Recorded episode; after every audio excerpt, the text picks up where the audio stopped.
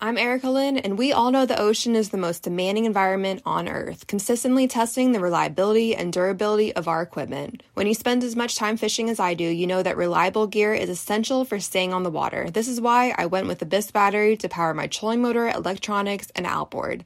The guys at Abyss Battery are rattling the saltwater industry by manufacturing performance marine batteries specifically designed for sonar, outboards, trolling motors, and electronic fishing reels.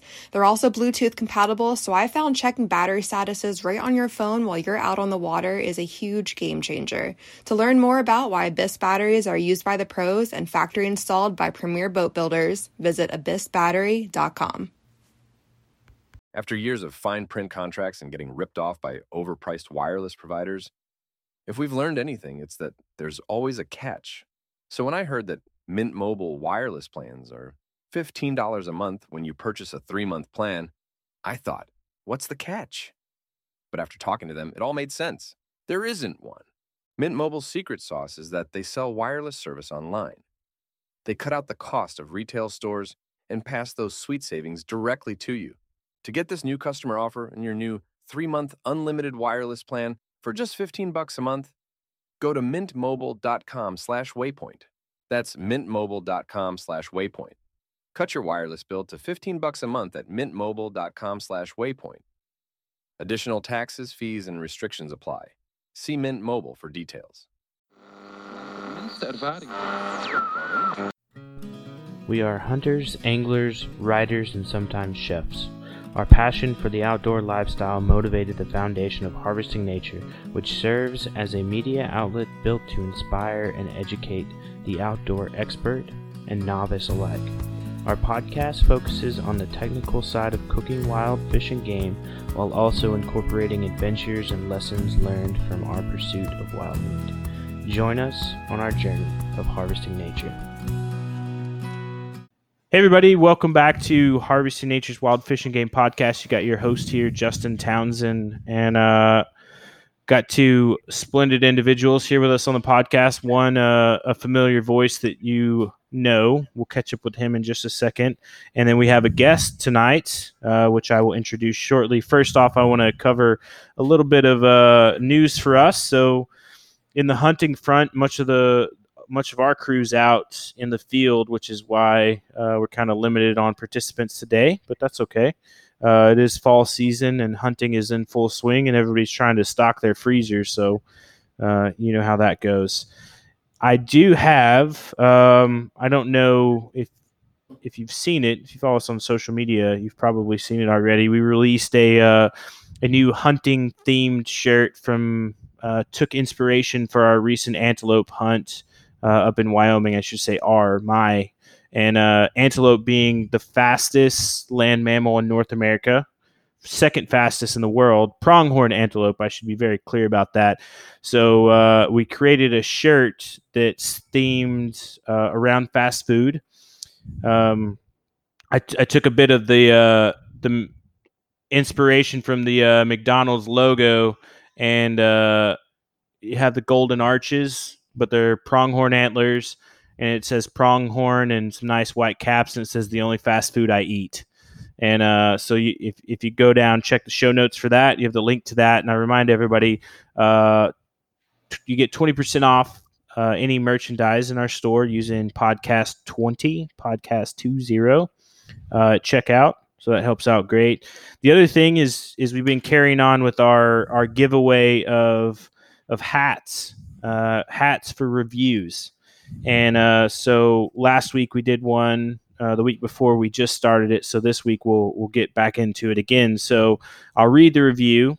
Uh, Signal Agent 13 is the individual that wrote this, and says, "If you like hunting and the outdoors, you're going to love this podcast." So each week we go through and we look at the reviews and and we select one at random or selective, depends on what we want to do, and um and we choose one anyway. So uh, if you're Signal 13, shoot us a note at what's cooking at harvestingnature.com and uh, we'll get you your hat in the mail. Just go pick one from the website and uh, let us know which one you prefer, and we'll, we'll get it to you right away.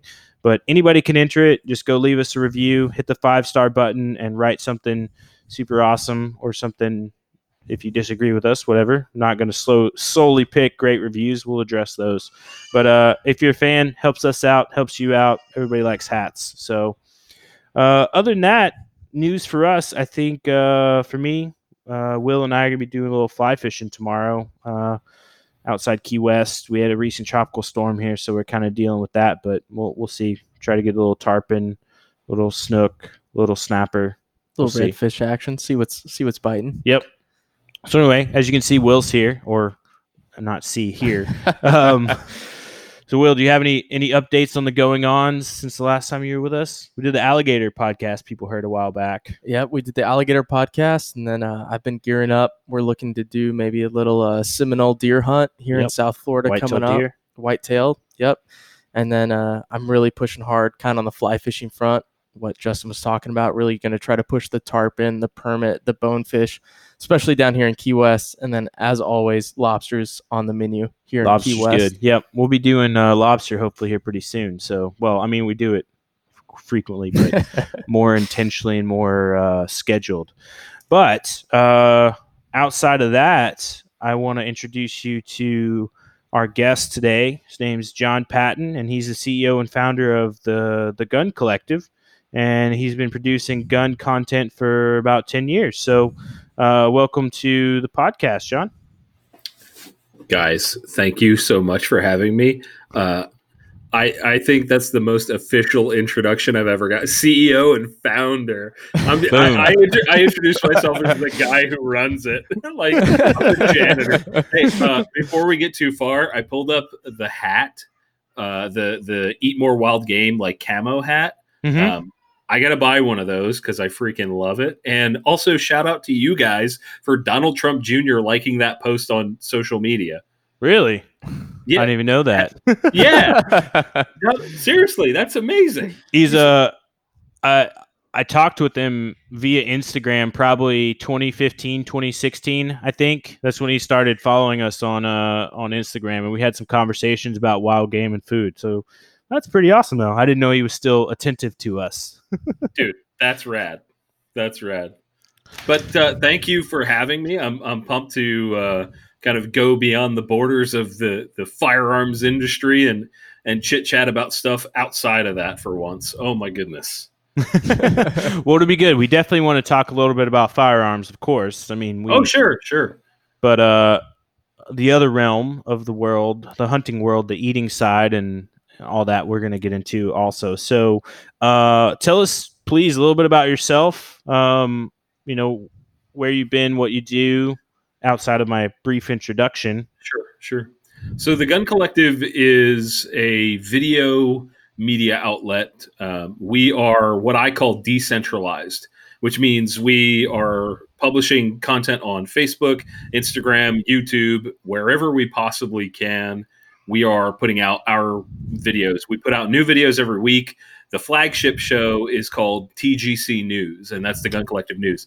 And what that is is a weekly roundup of whatever's new and interesting in the gun world, new products, gun industry news about brands and and things like that. Uh, we also do uh, a bunch of other shows, and I won't get into the whole rundown of things. It's a lot, but we do reviews. We do high speed video testing, like testing ammunition, gel testing. Um, we we are really really busy making a lot of content and uh, I've been the Gun Collective has been around since uh, June of 2015. I've been making gun content since about 2010. Uh, I switched. Uh, I ditched my old channel, uh, old YouTube channel, and started TGC in 2015. And it's been a wild ride since. Um, we've we've got an audience just for context. We've got an audience of about 800,000 people across Wow. all of these various platforms um, we, we've we've hustling uh, a lot. We've been hustling a lot to just try and and do something different. You know, that's that's kind of our angle. Is just something that really isn't done in the gun world in the way that we do it. that's awesome we were we were actually just uh we're watching some of your your weekly videos it's uh as far as the news it's, it's very informative you go definitely in depth so i give you kudos for that so that's, Thanks, man. that was pretty cool Yeah, it was great. You know, as a fellow gun lover, I really enjoyed kind of your breakdown and then uh, kind of your uh, unbiased opinion of things. I really, really enjoyed that. yeah, I, I've caught crap about that over the years, just like just ripping into stuff where where I feel it's needed.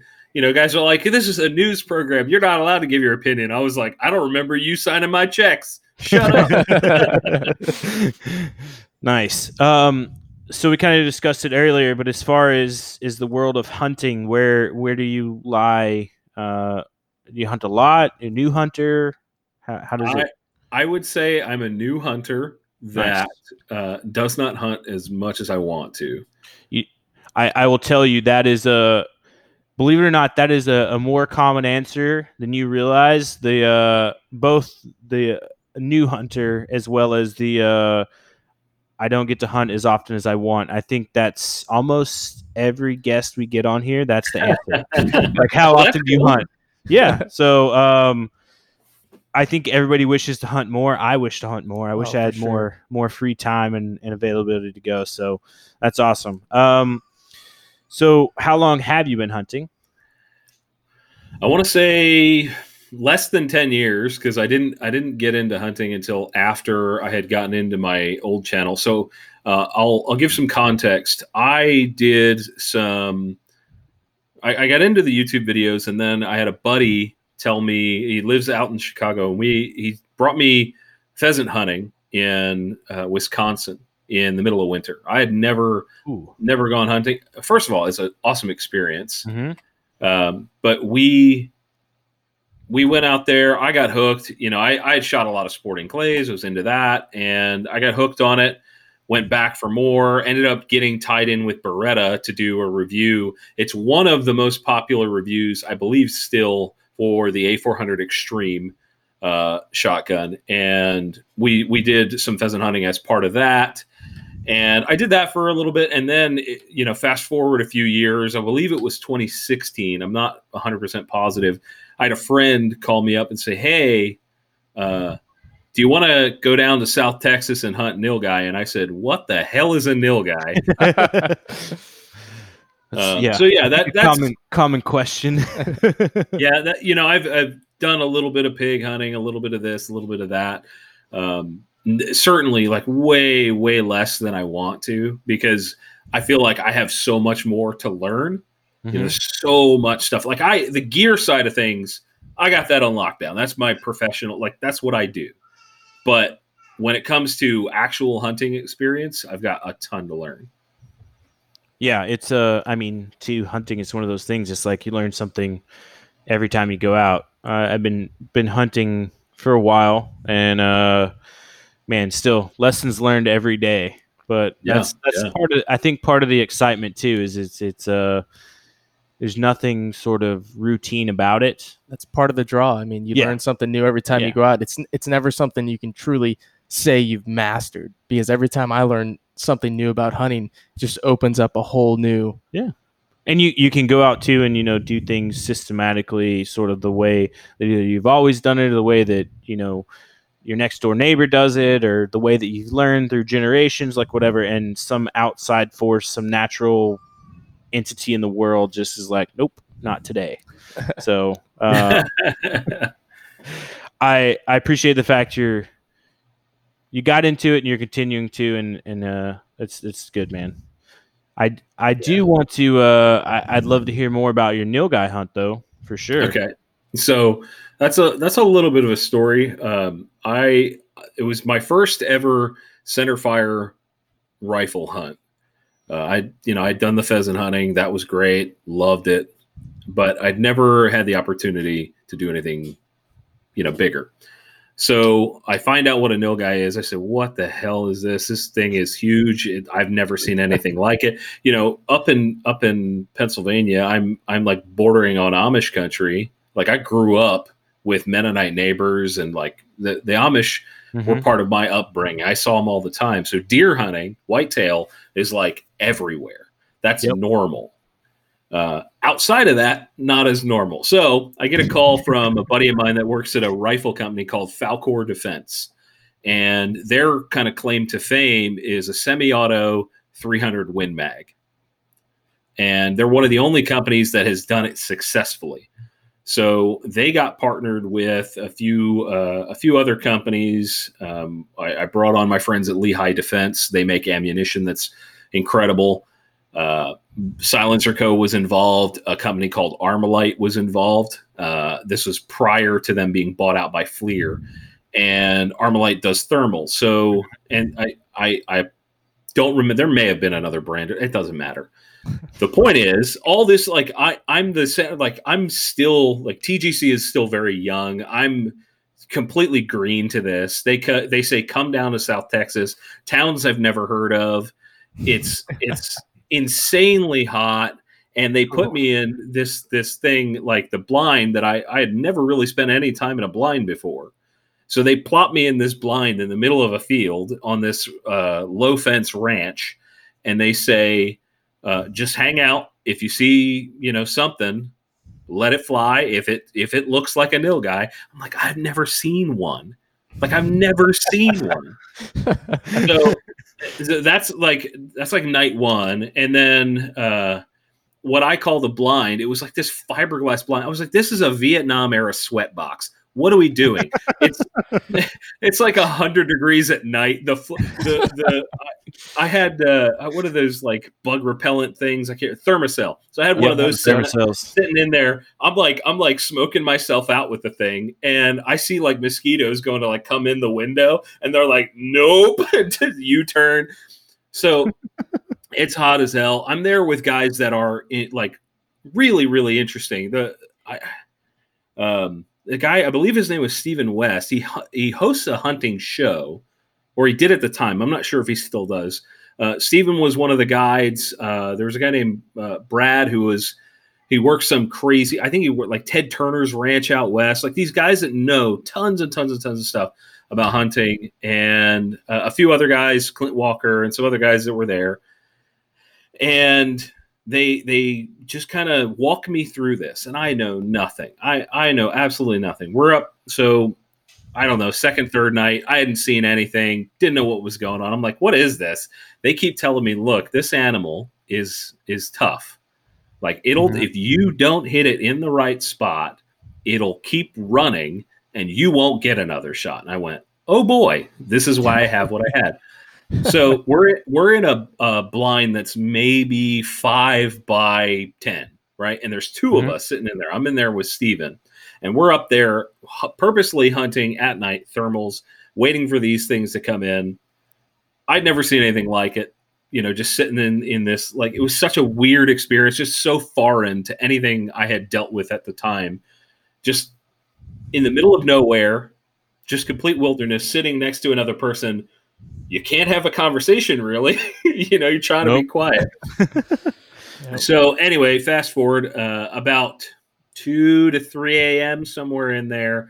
This thing comes sauntering in from I don't know how far away. It looked about 250, 300 yards or so and I'm I, I said to Steven, he's got a, a, set of thermals as well. I said, What is is that it? Is that like are we good? Is that the thing that I'm looking for? And he says, he said, Yeah, man, that's a shooter. That's absolutely that's a, it was a big cow, nilgai. And I'm, you know, the adrenaline starts pumping up and I'm like, oh yeah. And I'm waiting for it to come into a spot where I can pull the trigger.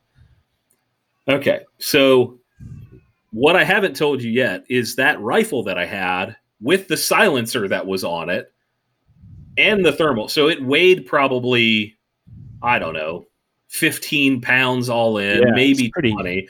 It's heavy. heavy. Not only yeah. not only is it heavy, it has it's a semi-auto with a 20 some inch barrel on it. It's bigger than the freaking blind, and I'm in the middle of the blind. So it's sticking out the window, right? So this thing's sticking out the window, and I'm like, I don't know how the heck if it doesn't walk right in front, I don't know what I'm going to do. So anyway, I'll try to keep it shorter because I get I get excited about this story. So I'm leaning into the window, looking at this thing over on my side. I've maybe got like 20 degrees of of room to hit this thing. So it's moving, and I finally pull the trigger. It hits. I see it hit. It jumps and then takes off. And I went, "Oh crap!"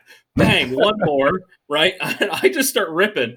So I, I was like, I, I hit it with a 300 Win Mag, but it didn't fall. So I have to pull this whole thing in the window, knock over Steven, like lean on him, and put a couple more rounds in. It's 3 a.m. I can't see what I'm hitting. It's a thermal. I didn't know what was going on. I'm just bang, bang, bang, and it drops. Okay. I'm like, oh my god, I'm heart's pounding. This is amazing. You know, I I will say this: I caught a ton of crap when uh, I mentioned that I took multiple shots at an animal that's on the run. I'm like, I'm not going to leave a wounded animal. Mm-hmm. You know, I'm not going to do it. The guys claim like, oh, that's not ethical. It's not ethical to let it live. That's Yep. what's not ethical. So the thing goes right. It, it falls over. It tumbles. I'm I'm going crazy. It's pitch black. Can't see anything. We can't find it. we Oh, go out to find it. We we get the we get the truck with the raised platform, the huge spotlights. We can't find it. Where is this thing? Okay.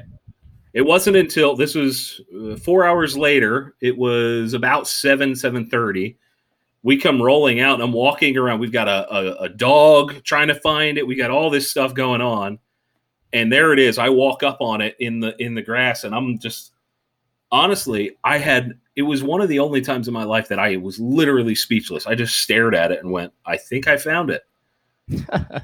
like I, well, uh, keep in mind, up until that point, I had not seen one up close. Yeah. I Oh, had no idea.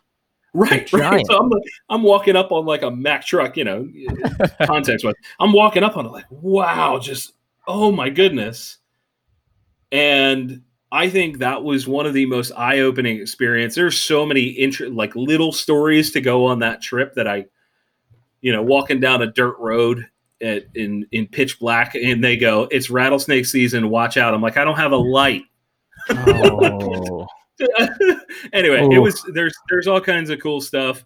Um, it was an incredible experience, and that sort of lit my fire um, in a big way for hunting, and and also creating content around it, trying to understand how hunting shows are made. Like, because I the whole time I, I forgot to mention this. The whole time I'm trying to make a video about what I'm doing by myself. So I'm trying to hunt, do all this. It's dark. Uh, it was it was overwhelming in 80 different ways and i wouldn't change a thing John, you're you're causing some major nostalgia for me. So I'm I'm from Central Texas. I've done about every hunt you can in South Texas. I used to hunt on the King Ranch. I used to guide in South Texas, and just you describing sitting in that blind and just sweating and because Mhm. Ugh, if you don't understand, Texas doesn't get cooler at night. You just sit in the humid, you know, 95, 100 degree weather at night and you're just sweating. And uh, nilgai are not native to Texas and they're considered exotic. So you can hunt them at night. You can hunt them with thermal. You can hunt them at any time of the year. And these things are bigger than the cows. Yeah. And they're tough as nails. So you taking multiple shots, that's not out of the norm. That's not non-ethical. That's super ethical because you're right. Because these these bulls and these cows can take so much damage. It's it's incredible. So man, you, you're you're hitting some nerves with me. I love it. I'm I'm, I'm happy you were able to experience that and share my suffering of those hot Texas nights chasing Dude. guy. dude i i have never been hotter so i have been the hottest i've ever been in my life and the coldest i've ever been in texas I, don't- I we went. Uh, so I'll, I'll I'll throw in another quick one. We went uh, pig hunting in northern ish Texas, and it was again wintertime, and I had no clue, no idea how cold it got. So we Mhm. rolled down there, and I'm I'm like I'm used to the cold. It gets cold here in winter, not like that, not like that. I'm I. I, I will describe it. So first of all, I I didn't see anything, but uh, I'm in the blind. I have like a little propane heater thing. It froze to the floor of my blind. so I, I literally, my heater, I had to break the ice off the floor of my blind. That's how cold it was. Uh, the heat, uh, you know, back to the Noga, the, the heat is incredible. Uh, the scenery is unlike anything I've ever seen. You know, w- under night vision and thermal, when you look out across the landscape and you see these giant fans and the blinking lights off, you know, just for mile after mile after mile, you just see this stuff. And it's wilderness unlike anything that I had experienced before. You know, like the southern tip of Texas is a very unique place uh, in in my opinion, and it's it's not quite like the desert out west. It's it's not quite like the the high desert in in the west, and it's just it's beautiful in its own way, and the the animals there are unlike anything else in North America, and that's amazing. And so so resilient.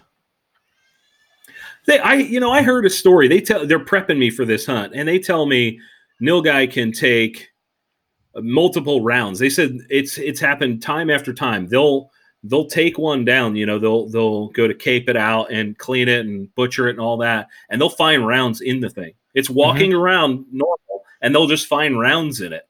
Somebody hit it and couldn't take it down. Like I, I, I don't want watching, that. I, so That's I awful. I had never heard of nilgai until uh, it was one of the MeatEater podcast episodes, and and Steve Rinella, yeah. they were talking about they went down there and, to hunt nilgai, and I had to, I had to Google it. I was like, I've never heard of this, like completely foreign to me. I heard the story and like you know Blue completely Devil. amazing, and then uh, was it is it season nine? Yeah. It's out. Season nine of MeatEater is out now, and and one of the first two episodes is th- is this nilgai hunt, and uh, Steve Rinella like put one put around I think like you know, within a couple hundred yards, like directly through the heart of this nilgai that they lead, later find out like as they're butchering it like he's like holding the heart. Here's here's the entry hole. Here's the exit hole on the heart. And he still had to put another round or two in it in order for it to die. And like the guide told him the same thing that they told you. Like you know you shoot it once and it's still gonna it, it, will still even if you walk up on it sometimes they get up and run. Um yeah. there's like so so be prepared reload it almost immediately. And i think uh even L like hunts like a seven mag um you know not not yeah. a yeah. not a, a wimpy rifle either. So it's just crazy. And uh man i don't know. And nilgai are such a cultural part of texas for being an exotic game species like growing up, my dad hunted nilgai. Uh, he's from Texas, born and raised. He hunted nilgai back in high school and college, and it and so I grew up with you know nilgai skull mounts on on the wall, and they're called the Blue Devils because they have those big black horns and that blue hide, that black blue hide, and it it's such a culture symbol of South Texas, and uh, it almost that terrain you're talking about almost resembles you know the savannah of Africa more than anything in North America. And uh, man, allowing me to rep my state right now, I, I, I love it, John. hey man, I, I, I love Texas. I'll, I'll, be honest with you, I, I love it there. I I think I've had some incredible experiences there. Um, I was actually uh, not not too many years ago. We went to a place called Champion Ranch. We didn't hunt it because uh, it was a press event for gun stuff, but we were at a place called Champion Ranch, which is where like pro ball players go to hunt. You know, uh, the place is massive, incredible. They had a giraffe you could hunt if you wanted to. Like, really, really? But that's Texas. That's yep, Texas. That's totally Texas. Yeah. yeah. Yeah. It's beautiful that's... there. It's, it really is. The, the hunting's unrivaled. It's cool, man. So, uh, I guess to, to dabble, to pull over, uh, you bring nilgai meat home? A lot of it. Yeah. What's uh a lot of it. So what was probably your your favorite way to eat it?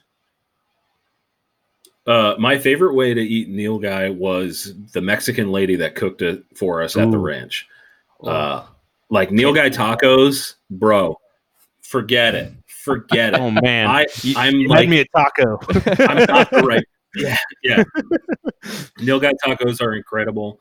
Honestly, the the what a lot of guys don't realize about nilgai, and I hope Rinella doesn't like spark a whole bunch of people to go like harvest them all kind of thing because mm-hmm. the meat is so good. It's oh, just good meat and you know you take down you know a 600 pound animal you're walking out of there with a freezer full you know? Yeah. it, it'll last you a while. And it's good man the sausage like it's I, i'm one of those people that i just like meat. So you're not going to find me like complaining about different cuts. So it's just like oh well, that tastes a little different. Cool. Let's i don't know put put something on it and keep rolling. It's all good. That's awesome. You know Yeah, I could, I could yeah. tacos too. Oh, Uh, it's so good. It's it's like beef, like grass fed beef on steroids. It's like the savoriness of elk with the the robustness of beef. so is it is it fattier than elk? So it's not fattier than elk. It's uh, oh, it's so hard It- to it's describe. it's like richer than elk. yeah. It's it's got Okay. it's got like a so uh my understanding and, and well you can you can correct me if I'm wrong. My understanding is that these animals were brought over from India back in Mm-hmm. the 20s or 30s because the value of beef was much higher and they didn't want to feed the beef to the ranchers or the uh, workers on the ranches. So they brought Nilgai in Huh. and there started the process of them being uh, non-native but native. You know that that was sort of how it started. But honestly, the meat the meat's better than beef. It's I think it's better than whitetail any day of the week. Wow. Uh, All right. it's dude, it's good. It- All and it's great too because just kind of like the scimitar oryx and the other species that have been introduced in Texas, India doesn't allow recreational hunting, so you can't hunt nilgai in India. So one of the only places Legally. that actually, exactly, John's got a point there. Legally. Uh, so legally hunting is uh, you've got these species that have been native to Texas now for hundred years. Wow. So Yeah. it's that they're still considered exotic, obviously. you, you get into the whole question of like exotic, native, like I mean, obviously not invasive. They're not, they're not competing with another species to like in that detrimental way. But um, you get a point like they're non-native, but at what point do they like get ass- assimilated into? It- that's a great question. I mean, I just call them delicious. Yeah. So Well, you have. I, I've heard a lot of conversations around elk. Like elk used to be prevalent in like what northwestern Texas. Yep. You get them ranging in, coming down on and off the Rockies and stuff like that. And like now, there's no native herds or no reintroduced herds, sort of that are there, other than the ones that they call quote unquote exotic. And I think Texas is it Texas Department of Wildlife? I don't know what you Yeah. call it, fish and game, whatever yeah, um, kind of it's this weird. They still treat elk as an exotic, but you also have this whole aspect of of free range elk now that have spilled out of ranches and stuff like that. It's like, man, where do where does that like Texas? Uh, That's it. it's crazy. It's the only place you can be hunting a low fenced ranch and see axis, black buck, Yep. nilgai, all these exotic species that are native to India and Africa that have almost become native to the landscape because there's so much land, especially in South Texas. You're hunting ranches that are forty thousand acres that have three hunters on them. That's crazy. hmm We're like, you see that land there, all of that land, it's all mine. All, all the land that the sun touches. Yep, all of it. um, man, that's awesome. That's such a great story. Thanks for sharing it with us. hey i'm i'm happy to share i know uh i was very like let me let me just say this for the audience i know that i am very privileged to have had that as my first opportunity i am well aware of that but it was really awesome to just the same you know it was Yep. it was great i still like that was years ago and i still will pull up pictures and, and show people like look look at this it was cool that's that's something to be that's something to be proud of for Oh, sure. Um, I think about, and I'm gonna I'm gonna do a cool segue here. So, the MeatEater episode, uh, they they use the nilgai heart for uh like a ceviche, I think it is. Mm. I want to say, yeah, that's interesting Yeah, so they they use that. Um, we recently, actually, just today, uh, published a venison heart hash recipe on the website. So um, you can go check that out. But it's a, a pretty great recipe that uses actually I say venison, but I use antelope heart for it because that's what I had on hand from Wyoming, and uh, we've been really. John, we've been kind of diving into some of the the organ meats and stuff, trying to get Okay. people a little more comfortable with uh, eating Well, eating no, nose the to heart tail. is the heart, so yeah, overlooked, and it's one of the best cuts, really. Yep. I mean, it's just a muscle that's super lean and is working all the time. And when you think of meat as muscle, it, it becomes this prize cut that everybody leaves in the field. yeah. And we're kind of trying to change that mentality. You know, take it home, cook it up. You'll be Yeah. surprised. Yeah, I think a lot of guys just don't realize that uh, them leaving certain things is a product of of years of grocery stores existing. Mhm. You- Yeah, you sure. know, like if if you didn't have the the quote unquote privilege to to use that word again, if you didn't have that, you would be out there scrounging, trying to make meals out of every bit of that. And I think we've become a little bit spoiled as a culture. And agree, yeah. because of that, I, I I think I think it's interesting to explore that and encourage people to you know you don't necessarily have to do it every time, but try it. You know, Yeah. try it. That's uh I, I get in I get onto my daughter like ah, I don't like something I don't know this I'm like you gotta try it once you gotta try it twice like just taste it give it a go like I encourage that to people too and there's and I I appreciate the fact that that the progressiveness of people preparing wild game and and the willingness of people to share uh their wild game recipes and their experience eating you know nilgai tacos venison heart hash like those things like that that lets people step into worlds that they would otherwise be uncomfortable to be in but sort of be like oh well you know somebody did it and they wrote it down or they created a film or a video and you know if they're do it i i should be able to replicate it too and and i think that that's happening more widespread these days than say like 10 years ago 5 years ago you know Yeah, absolutely. After years of fine print contracts and getting ripped off by overpriced wireless providers, if we've learned anything, it's that there's always a catch. So when I heard that Mint Mobile wireless plans are $15 a month when you purchase a three month plan, I thought, what's the catch? But after talking to them, it all made sense. There isn't one. Mint Mobile's secret sauce is that they sell wireless service online. They cut out the cost of retail stores and pass those sweet savings directly to you. To get this new customer offer and your new 3-month unlimited wireless plan for just 15 bucks a month, go to mintmobile.com slash waypoint. That's mintmobile.com/waypoint. Cut your wireless bill to 15 bucks a month at mintmobile.com/waypoint.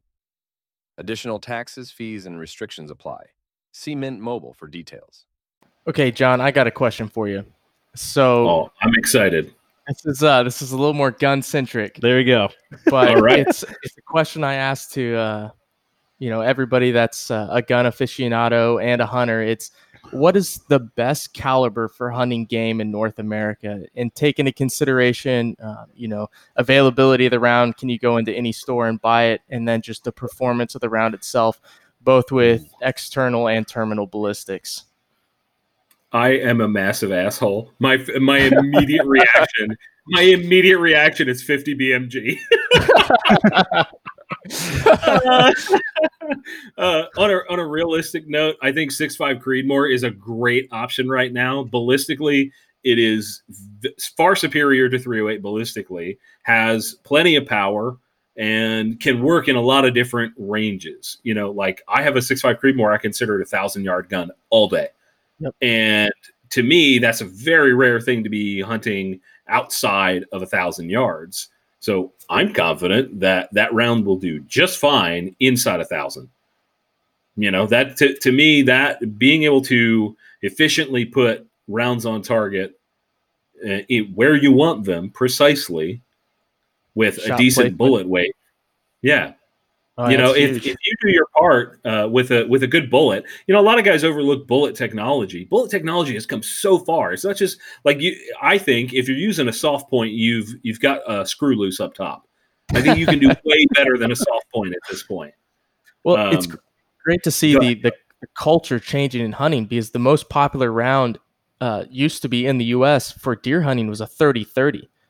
Was my first rifle and uh, 30 30 I started, I started shooting on a 30-30. Like we had one in the, the cabinet. Yeah, yeah, dude. Yeah.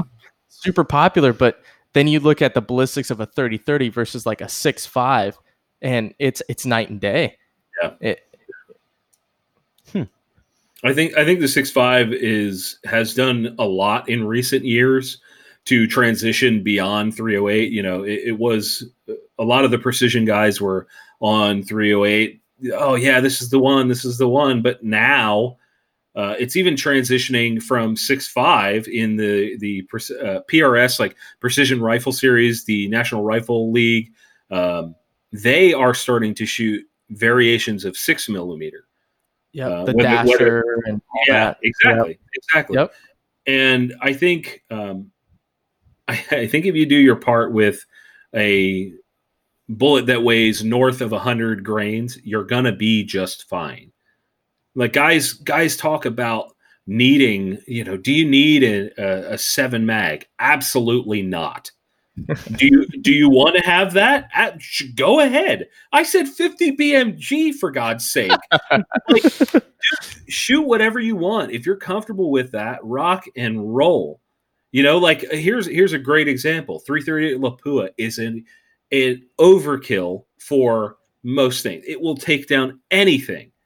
But if you want to shoot one, hell yeah, hell yeah, go shoot whatever you want. you know, the, I think I think people get so caught up in this like minutia of what they should be doing instead of what they want to be doing.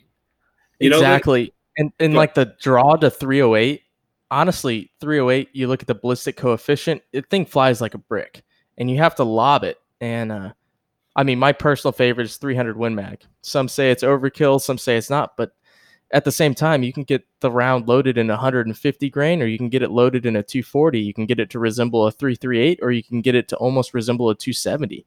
yeah. So Yeah. as far as versatility, that's my go-to. I mean, for Western game hunting, I think I hunt a 180 grain, uh, 300 Win Mag because I like the ability to just reach out and touch something, and then I like when I hit it for it to stay hit and stay down.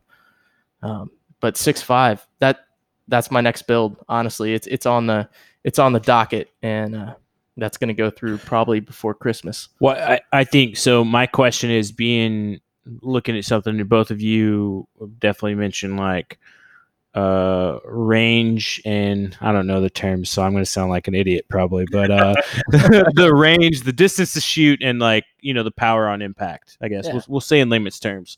Um, but looking at something like somebody who's newer in the realm of shooting or not as proficient like shooting under under 300 under 200 or even you know in some cases like in a lot of parts of the world like you're not shooting or not a parts of the world but a part of the US like you're not shooting something under or over 100 yards. Yeah, like what I think that's probably why you're looking at the third the 30 30 was the popular rifle of the time because it's like you're sitting in a deer stand with a 50 yard viz like yeah.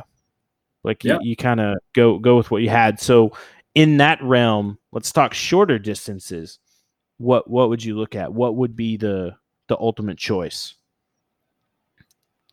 Oh Oh, I- I, I, have like, I have like 10 different calibers that roll. I have like a Rolodex of them in my brain. Like, "Oh, that would work. That would work. That would work. So, so I would say it's whatever the shooter is comfortable with, because to be honest, uh, all my years of guiding, I've seen people drop deer with a two two three, which I say is a little on the underpowered side, yeah and then I've seen people not drop a deer with a three hundred, and Yep. it becomes with, it's exactly what John was talking about earlier. If you can place the round where you want it to go, and you're not just able to do it on a range where there's no external factors of like buck fever and nervousness and pressure stress it's being able to do it under stress. And yeah, a lot of people want to take that heart shot, but in a time of stress, it's almost like put it break a shoulder. or do like- they say under stress like your accuracy drops like 80% Yeah, it's something Yeah. crazy like that. So I mean, it's whatever you're proficient in and you have confidence in yourself as a shooter. And I love what John said about the bullet grain being over 100. Like, so what That's pretty important. Like a 77 grain 223, like it can do it. It 100% can do it. I've seen it do it. But would I recommend it? No. so, So, I I'll, I'll I want to weigh in here because I think this is important. Uh, I believe it depends on what you're what you're trying to hunt. I think the the actual game you're trying to hunt matters in this Mhm. this equation. Um, I think if you come at it with the right bullet design, because I, I I mentioned Lehigh Defense, they're actually they're friends of mine. I've been working with them for many years. They've got a bunch of different bullets, and I, I'm not trying to promote them. I'm just saying think of the bullet technology for what you're trying to accomplish. Because I've seen uh, a 5.56 take down a 200 pound pig at 150 yards, no problem.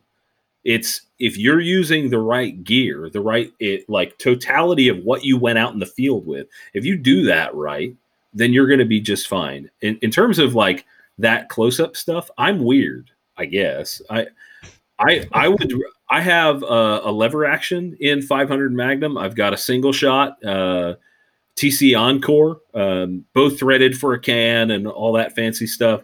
Uh, that's the kind of stuff that I will take close range. I want a big straight wall cartridge with a big old bullet because I want to hit it once. That's my personal preference. But a 300 blackout subsonic can do the job on a lot of different game in in short range. You know that people talk about uh, the the hide thickness and this and that. No, just hit it. Mm-hmm. Yeah, just hit the damn thing, and it will do fine. If you're using the right projectile and you're within a certain distance and you've practiced with it, for God's sake, go practice with the damn thing. I think oh, yeah. you'll be fine. You know that that's the thing. There, you could hunt. What's what's really big um, right now in the gun world is pistol caliber carbines. So it looks like an AR-15, but it's chambered in something that's traditionally a pistol round. For me, we've got one. Is it in here? I don't think it's in this room, but we've got one that's chambered in 10 millimeter. Oh my goodness, what a rad, rad gun! It takes Glock, Glock mags, and it, it's this tiny little thing you could you could you can hunt with whatever. Just make sure that you can connect and make sure you're using the right bullet. The rest is easy. I that's John, that's an awesome point to bring. The right bullet because you see people pay thousands of dollars for these guns and then they buy cheap off the shelf target ammunition to hunt with. And it, it always blew my mind. Somebody would show up with, you know, a nice two, three thousand dollar rifle and they would buy the cheapest ammo they could find and yep. that, that's not how it works. Like you, you need both of those in conjunction with each other to be able to really make an ethical, smart kill. Yeah, and I I understand entirely that that stuff is not cheap. Good hunting ammo is not cheap, but no. if you want to connect and you want to harvest cleanly, you've got to spend the money. It's just the same. It's the same equation for home defense scenarios. If you want to defend your life, how much is your life worth? Mm-hmm. Mm. Don't cheap out on ammo that could literally save your life. And the same thing goes. Don't cheap out on ammo that could feed your family. We had. uh, uh I, I got a good story for as far as like dialing in ammo.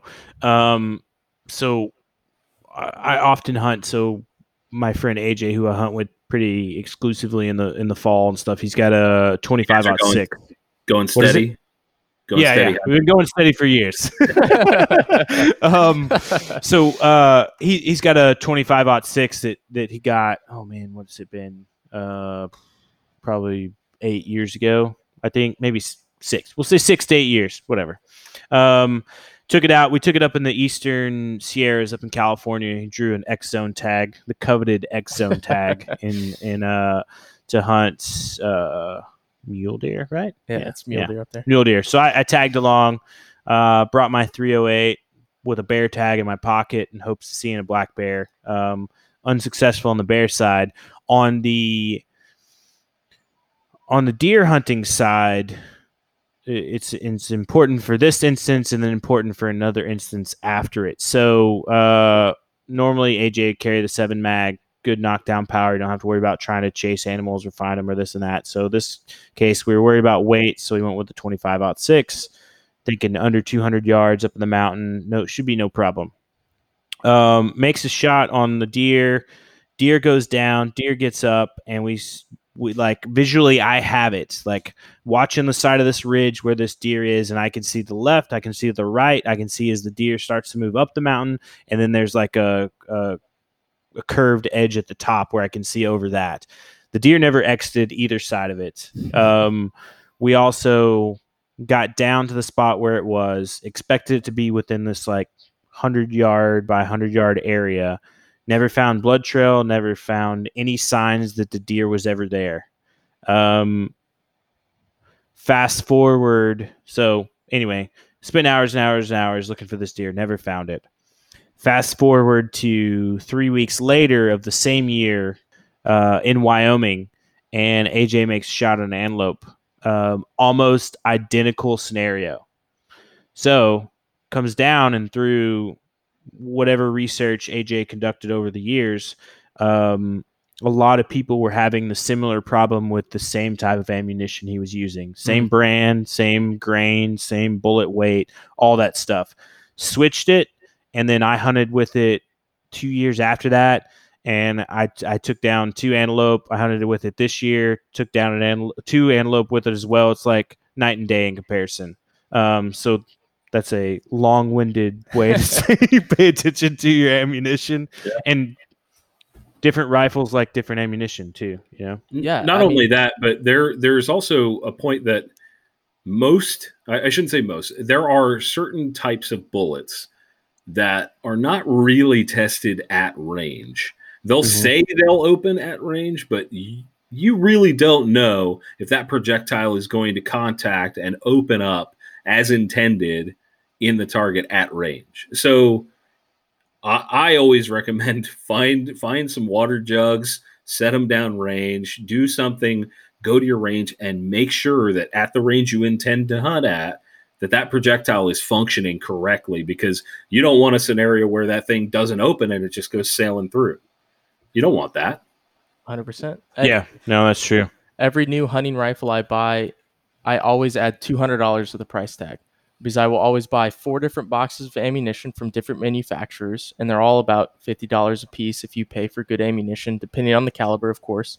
And you figure out which one shoots the best, what flavor your gun likes, and you figure out what flavor your gun likes, and then you test. You do like exactly what John was saying, a little terminal ballistics test with either. Um, I mean, you can do it with all sorts of things, but water Mhm. jugs work, watermelons, whatever you want. And you, you get out of my head. I was thinking watermelons.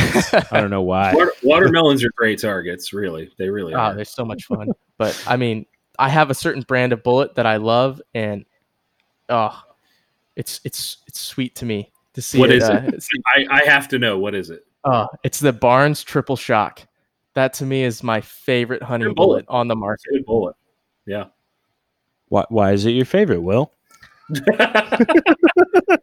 so I've seen a lot of animals uh, get hunted, and I've I've shot a lot of animals personally, and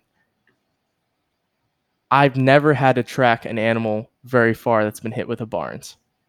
They open up, they perform well, they have great quality control on their ammunition. They're a little pricey, but that bullet does its job. It does damage, and I think I have the highest percentage of recovery on harvested animals with Barnes Triple Shock. That's fair. Uh, Side note: Barnes just got bought out by another company as part of the Remington split. I don't know if you guys have ever talked about it, but that's a big deal. Um, no, we haven't. Yeah, I, we I don't haven't. know. So could, could you fill, Re- Remington's a catastrophe and has been for many years.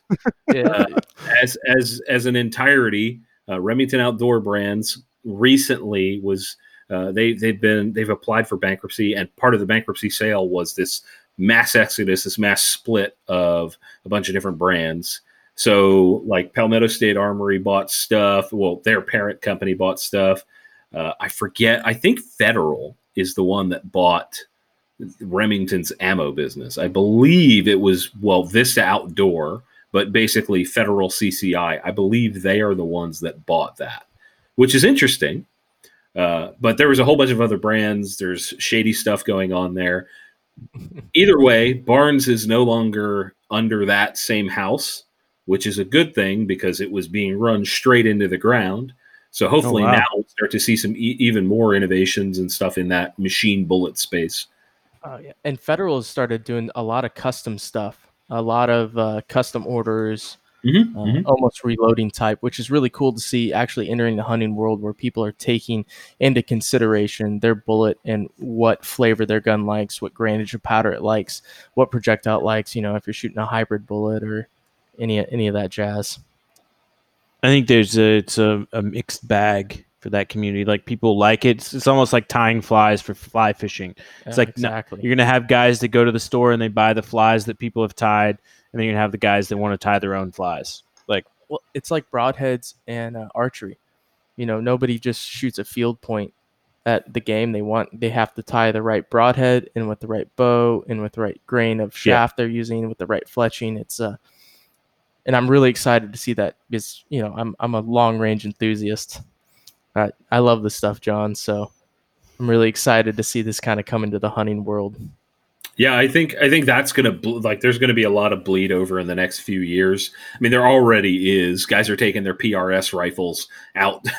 you know, this, Oh yeah. this, this super heavy thing. I don't, it's it's hilarious, but uh, it's happening and it's cool. I, I think it's what's amazing to me is that with this massive influx of new gun owners uh, over the last decade, what we've seen is a lot of people going, well. I, I don't only want to go to the range. What kel- what else can I do? Well, great. If you want to go hunting, that the the the hunting and conservation side of the the world like needs so much help. Like, Mhm. please, please get behind this. Please get involved. You know, Yeah. because sure, gun rights matter, but the rest of the things that are connected to it also matter. Yep.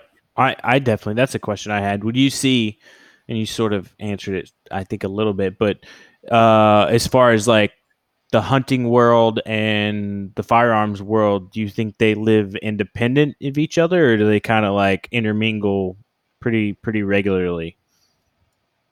I think it depends. I think certain parts of the the gun culture bleed over. I think it's more of an individual thing rather than like segments. Obviously, rifles that makes a lot of sense, but there's also like I can't hunt with a semi-auto rifle here in PA. So to me, that portion of things just isn't even in my brain. okay. So Hmm. you, you know, like uh, when I go to Texas, I'm bringing an AR, but up here, I've got a single shot. Like you know, it, there's there's like a lot to consider with the the not only the local culture of hunting, but the the terrain, the laws, like all the, these layers of stuff. I think all affect how it gets intermingled for sure. But there, I, I mean, yeah, there's there's obvious bleed over for sure. we had Justin uh, Morrissey from the National Shooting Sports Foundation on last episode, and we, we Oh, talked a cool. lot. We talked a lot about about hunting and stuff, but um, it's definitely I I thought it interesting because they really have like two distinct areas. So they have like a shooting sports that they they market and they promote, and then they have a sort of get into hunting or a hunting side. And even though it's under sort of the, the parent organization of the the National Shooting Sports Foundation, like they kind of they they welcome both crowds, but it's almost as if they treat them independently, which I think if you if you have somebody who wants to shoot for sport versus somebody who wants to go out and hunt, uh, distinctly like me, I'm I'm not a big target shooter. Like I've I've shot for work in the past, and you know then I spend time you know a couple times a year going to the range to dial in my rifle or whatever for the the fall hunting season. But outside of that, like I, I don't shoot much. I don't shoot pistols that often. I don't, you know, any of that. But You are missing out, my friend. I know. oh yeah. I, I think it's a big culture thing as well Yeah. because like target shooting and shooting just to shoot recreationally, especially in Texas, and I know Justin, you're from Oklahoma, so pretty similar cultures. It wasn't a thing because it was expensive, yeah. and so we would go to the range and fire like four rounds out of the rifle just to make sure it was on at Yep, 100. yep, and yep. even if it was off a little bit, you're like, eh, I'll I'll mess with the two inch right. Kentucky windage. Exactly. You know, at least I know where it's going, and and I, I'll put it where it needs to go. So, I think definitely with these PRS movements, these long range shooting competitions, how big three gun has gotten in the United States, I think all the the rise in recreational shooting is going to correlate with a rise in hunting because, John, it's it's your story of the nilgai is just so great because you love firearms and then you got to apply them in the field where you could take something home and then eat on it and you have those pictures and those memories and that food that builds into that culture of you got to use your guns to bring something home it, I, I love the connection between guns and hunting i do you, you know there's also there's there's this underlying thing that i i think uh, doesn't necessarily get mentioned as much that blends the two worlds and that's uh, for lack of a better term the fellowship Mhm. Right. Mm. uh, that was something that I, I really like picked up on when i was on that that first hunt There's this this like camaraderie that is it's different. It's that you're not just hanging out talking to your buddies. It's it's this other level of like we're all here to do something that uh, almost connects us to the earth a little differently. And I, I think that's an amazing thing. And I think gun guys get that in a lot of different ways. You know, there's this connection to security and safety and things of that nature um, on many different levels. But I think that all ties together to this like very primal uh, thing that we have as humans, and that's that to me is very very cool. Just that shared pursuit of mm-hmm. something, pursuit of right. a goal, a common right. end. I uh, sort of running down on time here, and I, I want to talk about sort of one one more recipe before we go. I've definitely enjoyed the conversation thus far. Uh, want to make sure that we we get this one in here too, because it's uh, well, I think it's getting colder across the country. I'd like to think so. We've we've had some questions about it, um, but uh, everybody loves a good chili and uh, so we have actually we this is a recipe that uh, Brad Luttrell from he's the the co-founder and CEO of Go Wild, which if uh, if you never checked out Go Wild, you should check it out. It's uh, very much for the outdoor enthusiast, the hunter, the angler, the shooter, anybody who likes the outdoors.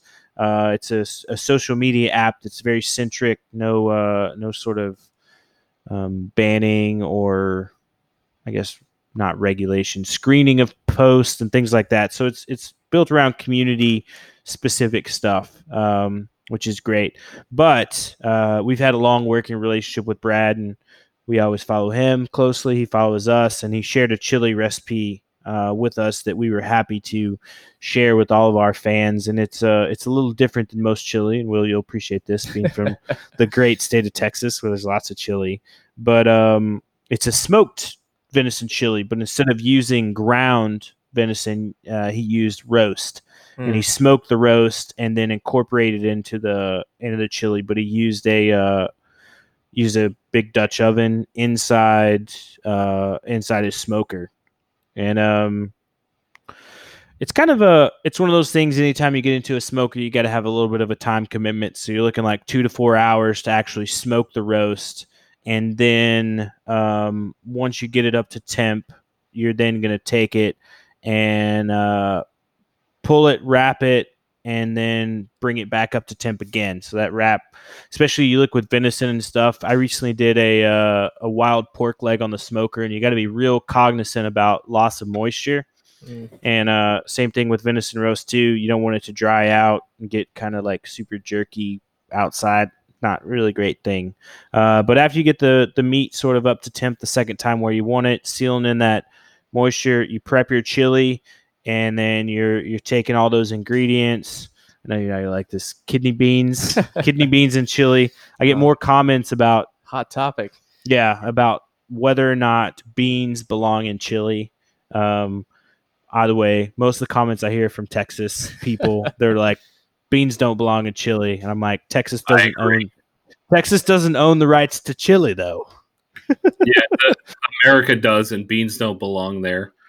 I don't know. I, I I like beans, so so I see it. Chili is great. It's like stew is great, and then there's a there's a subset of chili which is Texas chilies, and they don't have beans in them. But you know, not but all Texas chilies are chilies, but not all chilies are Texas chilies. Yeah, but I mean, everybody's got chilies. Well, like New Mexico has chilies, Oklahoma has chilies, Cincinnati has chilies, Rochester, what? New York has chilies. It's just like barbecue. Yeah, but let's be fair. These other places are just borrowing chili from other places. Like, like nobody, nobody, goes, you know what I want today? An Oklahoma chili. Nobody has ever. oh man. All right, that's fair. we'll have that uh, recipe posted, and uh, outside of that, uh, be sure to give the Gun Collective follow on social media. And um, as far as ourselves, give us a follow, whatever podcast platform you're listening to. Hit that five star button. Tell us what we're doing wrong, what we're doing right. John, thanks for coming on tonight, man. I really appreciate it.